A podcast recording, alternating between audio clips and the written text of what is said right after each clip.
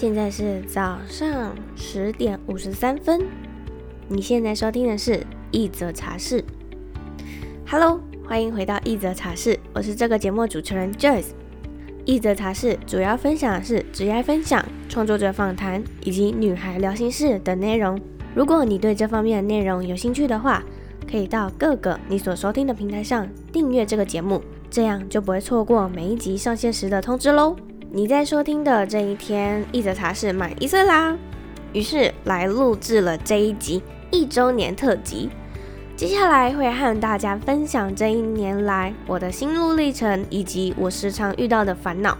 而开始之前，我还是要为这一则故事下一段注解：能够坚持一件事持续一年，也可以持续迈入下一个年。那你说，我还要封麦吗？准备好了吗？我们就开始回顾我的这一年吧。看到这个标题的你，是不是吓到了呢？先等等，不要跳出去，这不是标题杀人。回想一年前的这个月，我开启电脑，录下自己的第一集 Podcast。刚开始还不知道要如何剪辑，也不知道该怎么上架自己的节目。一度不小心申请了两个节目。如果你现在还找得到我的第一个节目的话，欢迎私讯我的 IG，因为连我自己都找不到。还记得那时给自己的一个小小愿望是撑过一个月就好。于是找了两位来宾，也开始阳春的采访了他人。如果要我现在去听我的前几集，我一定没有那个勇气去听。不过有许多听众给我的回馈是。明显感受到我的进步，这让我非常感动，也给我很多动力，继续产出更多更好的内容。而我也在剪辑这方面不断的精进自己。在这里，我想要感谢我的朋友兼我的案主，女子监心社主持人佩佩。我的剪辑功力是她雕出来的。还记得第一个月剪她的 podcast 时，每次都剪到超想哭。男友一度劝我不要接她的案子了。但我不想放弃。佩佩抓出了一堆我以前不以为意的衔接处，以及声音品质的差异，还有许多降噪与声音平均的后置调整。没有它，我的剪辑技巧没办法到今天同时会三种不同剪辑软体的技术。在帮许多案主剪辑音频时，我也开始学习到许多知识以及文案的重要。他们的标题都可以令这些节目受欢迎，或是得到许多的收听量。看到他们的成就，让我这个幕后剪辑师感到非常骄傲。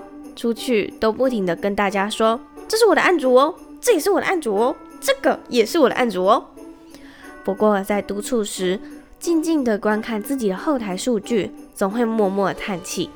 我的朋友插画家保罗不止一次和我说过，我的节目太认真了。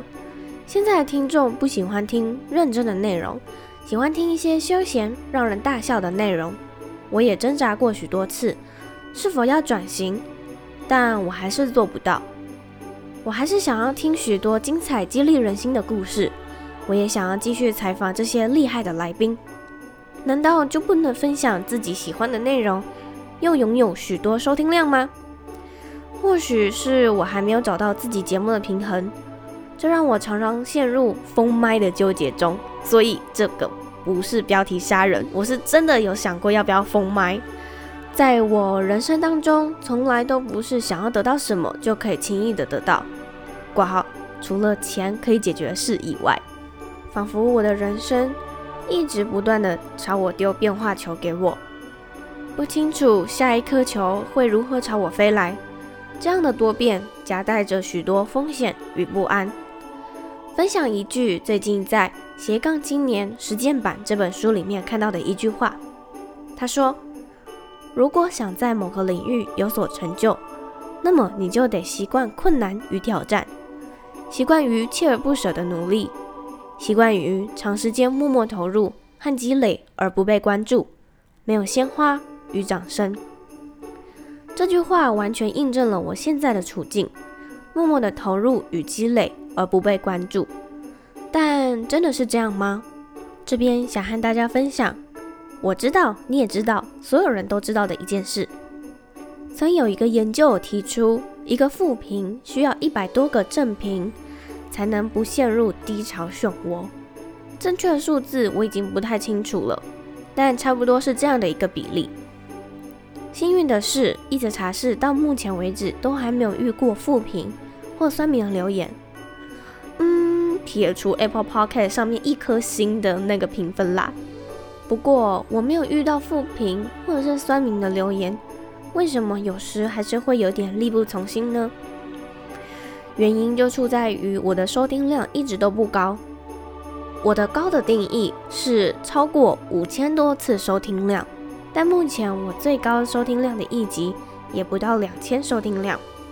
没错，我陷入了匮乏意识，我开始被数字绑架，而这正是我时常提醒我的学员或是他人与自己的事情。别被数字绑架。但这一年来，我不断在正面与负面情绪中挣扎着。于是我开始了换位思考。一小段广告时间。二零二零年即将到了尾声，今年是个艰辛的一年。在这里想对大家说，我们都辛苦了。而在年尾时，就会习惯开始规划明年的目标。以及写一封信给自己。我也将在十二月二十九号晚上，在民权新路的小树屋举办一场线下的小聚会。当天会和大家分享我的目标规划与设定，以及明年的目标走向。现场也会发给每位参与者一封信纸，请你们写下一封二零二一年的信给自己，并且我将于明年的十二月份将这封信寄还给你。如果你对这一场活动有兴趣的话，可以在下方资讯栏的地方点击报名链接，就可以参加这个活动喽。期待在十二月二十九号见到你。那么就回到节目里面吧。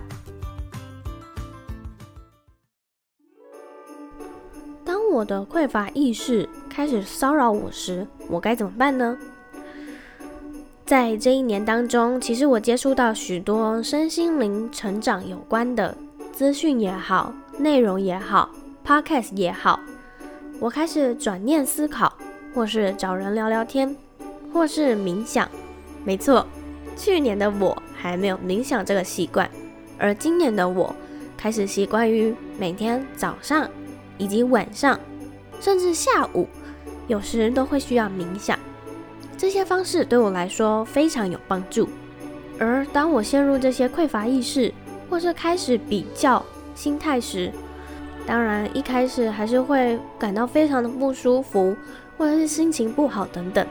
但这时候我开始正念思考，想想看，今年我参与的许多线下活动，也遇到了许多一则茶室的听众粉丝，或者是 IG 粉丝，有时也会在 IG 线动上收到许多听众的心得分享。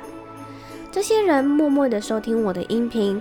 并且真的触碰到了他们的心里，或许是在通勤时刻，或许是在晚上烫衣服时，睡前时，我的声音与故事都一直陪伴着他们。或许我就是那个不适合一夕之间爆红的人，但我应该适合慢慢的稳扎稳打的努力着。或许我的节目内容不是大家听了会喷笑的内容。但我开了女孩聊心事的单元，你可以在那听到许多我的想法，或是平常不常分享的内容。透过这个 podcast 节目，我也认识了许多人。说来有一点点小小的骄傲。之前在 PPCC 社团里有一则贴文，要社团成员写出自己在这个社团内合作过的人名，并且 tag 他们。